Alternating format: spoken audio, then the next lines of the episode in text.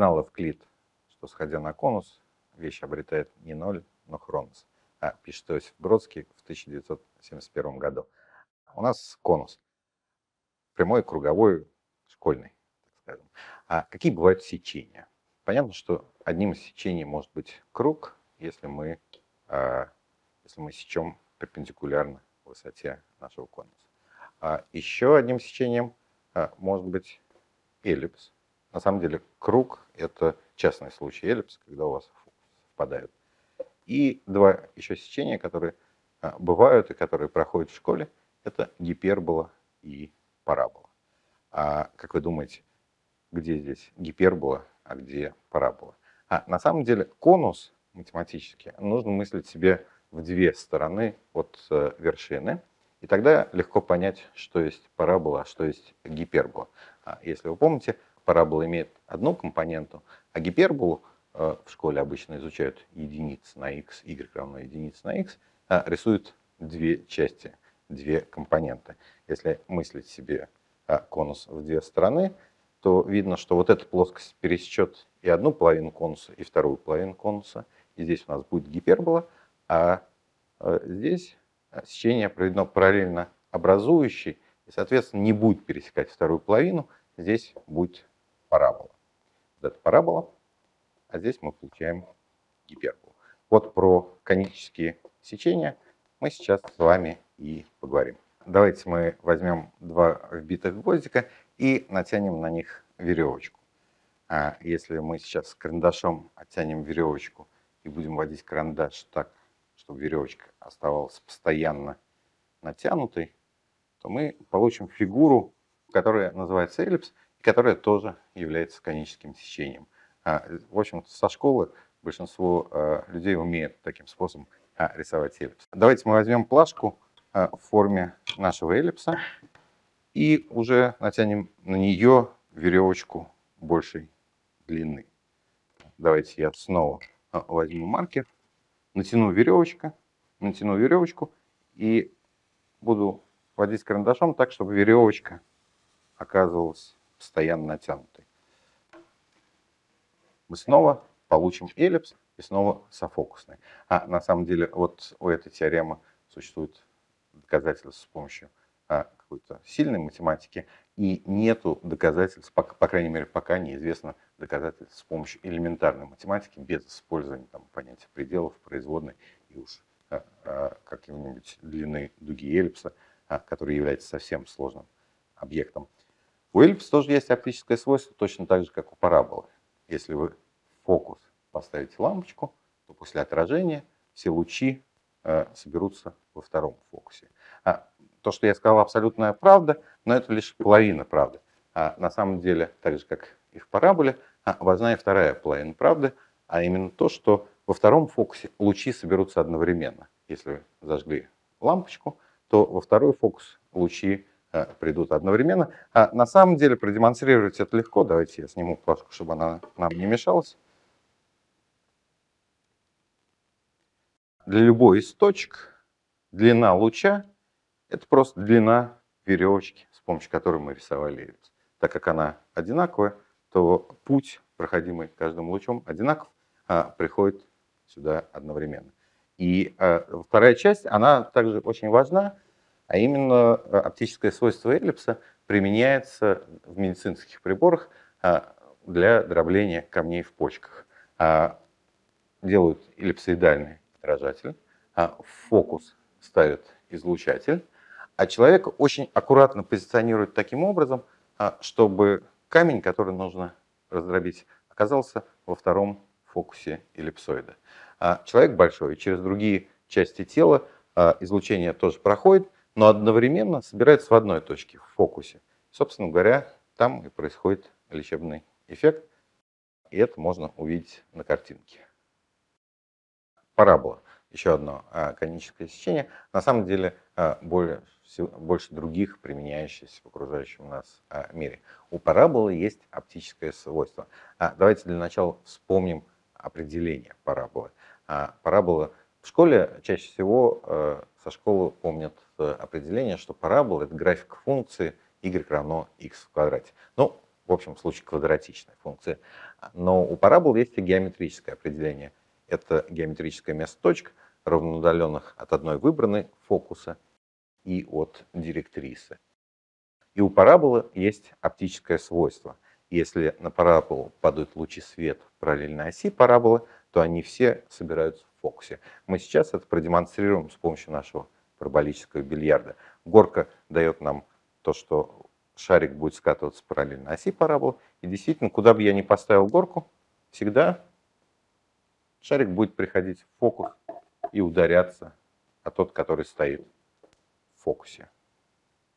Пока я провожу эксперимент, давайте зрители подумают, где оптическое свойство параболы применяется в жизни.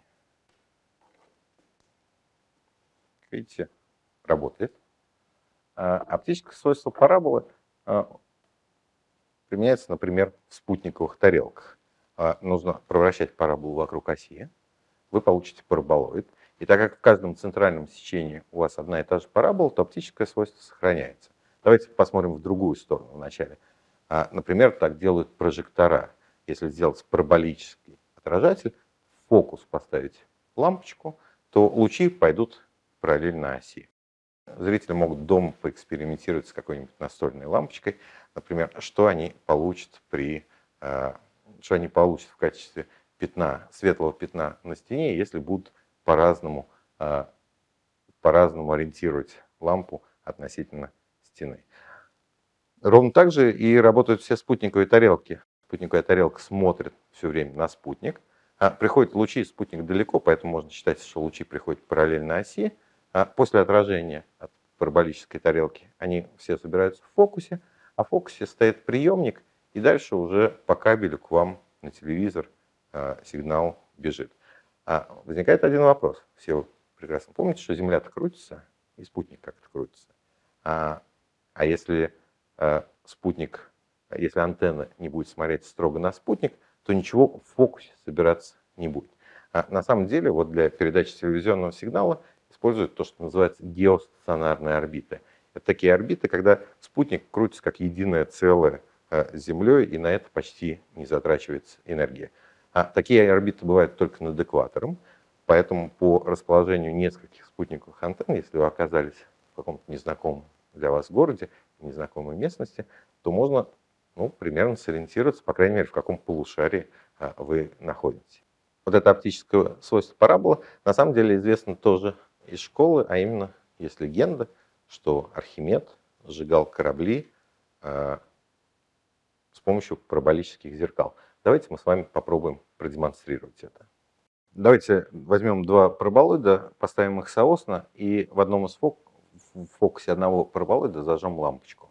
А, наука говорит о том, что во втором фокусе должны собраться лучи. Действительно, они, отразившись от первого параболоида, пошли параллельно, пришли к второму параболоиду и после отражения должны собраться в фокусе. И э, здесь у нас сейчас загорится а, наша бумажка. Вот уже пошел дымок. Давайте мы. Гипербола. А здесь вот на самом деле представлена гипербола, хотя и в очень непривычном виде. Обычно действительно в школе единицы на x и асимптоты совпадают с декартовой системой координат. А, но давайте я возьму цилиндр, а, сделанный из образующих, и поверну одно основание относительно другого. А помните, где встречали такие конструкции? На самом деле очень известные конструкции. Встречаются и такое семейство образующих, и такое семейство образующих. А, конечно же, я имею в виду башни Шухова. Владимир Григорьевич Шухов построил больше 200 гиперболических башен. И все они устроены по одному принципу – а именно, смотрите, у вас кажется кривой поверхность, но оказывается, что через э, любую точку на этой поверхности э, проходят две прямые. Такого семейства и вот такого семейства. А, удивительный совершенно факт, потому что поверхность действительно неровная, казалось бы, а, ну, искривленная, лучше сказать, а тем не менее содержит прямые. Это называется линейчатые а, поверхности.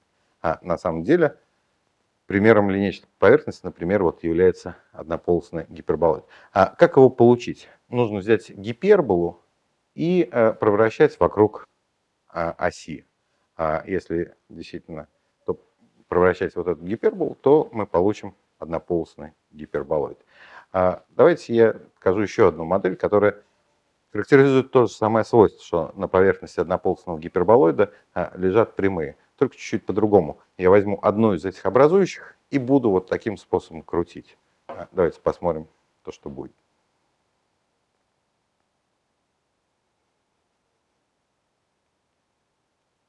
Если возвращаться к башням Шухова, то первый проект Шухова был 350-метровой а, высоты.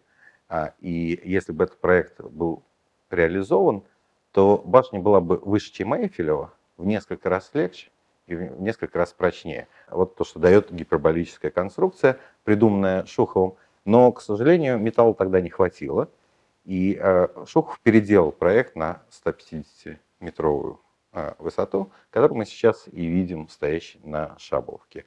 Но первая башня была построена в 1896 году на выставке под Нижним Новгородом на Всероссийской э, промышленной и торговой выставке. И после этого было построено более 200 башен, картинки которых мы с вами видим. Итак, мы с вами поговорили про э, конические сечения, про эллипс, гиперболу, гиперболу и параболу. Но на самом деле сам конус тоже э, очень часто встречается в нашей жизни, и про это мы расскажем в какой-нибудь из следующих программ.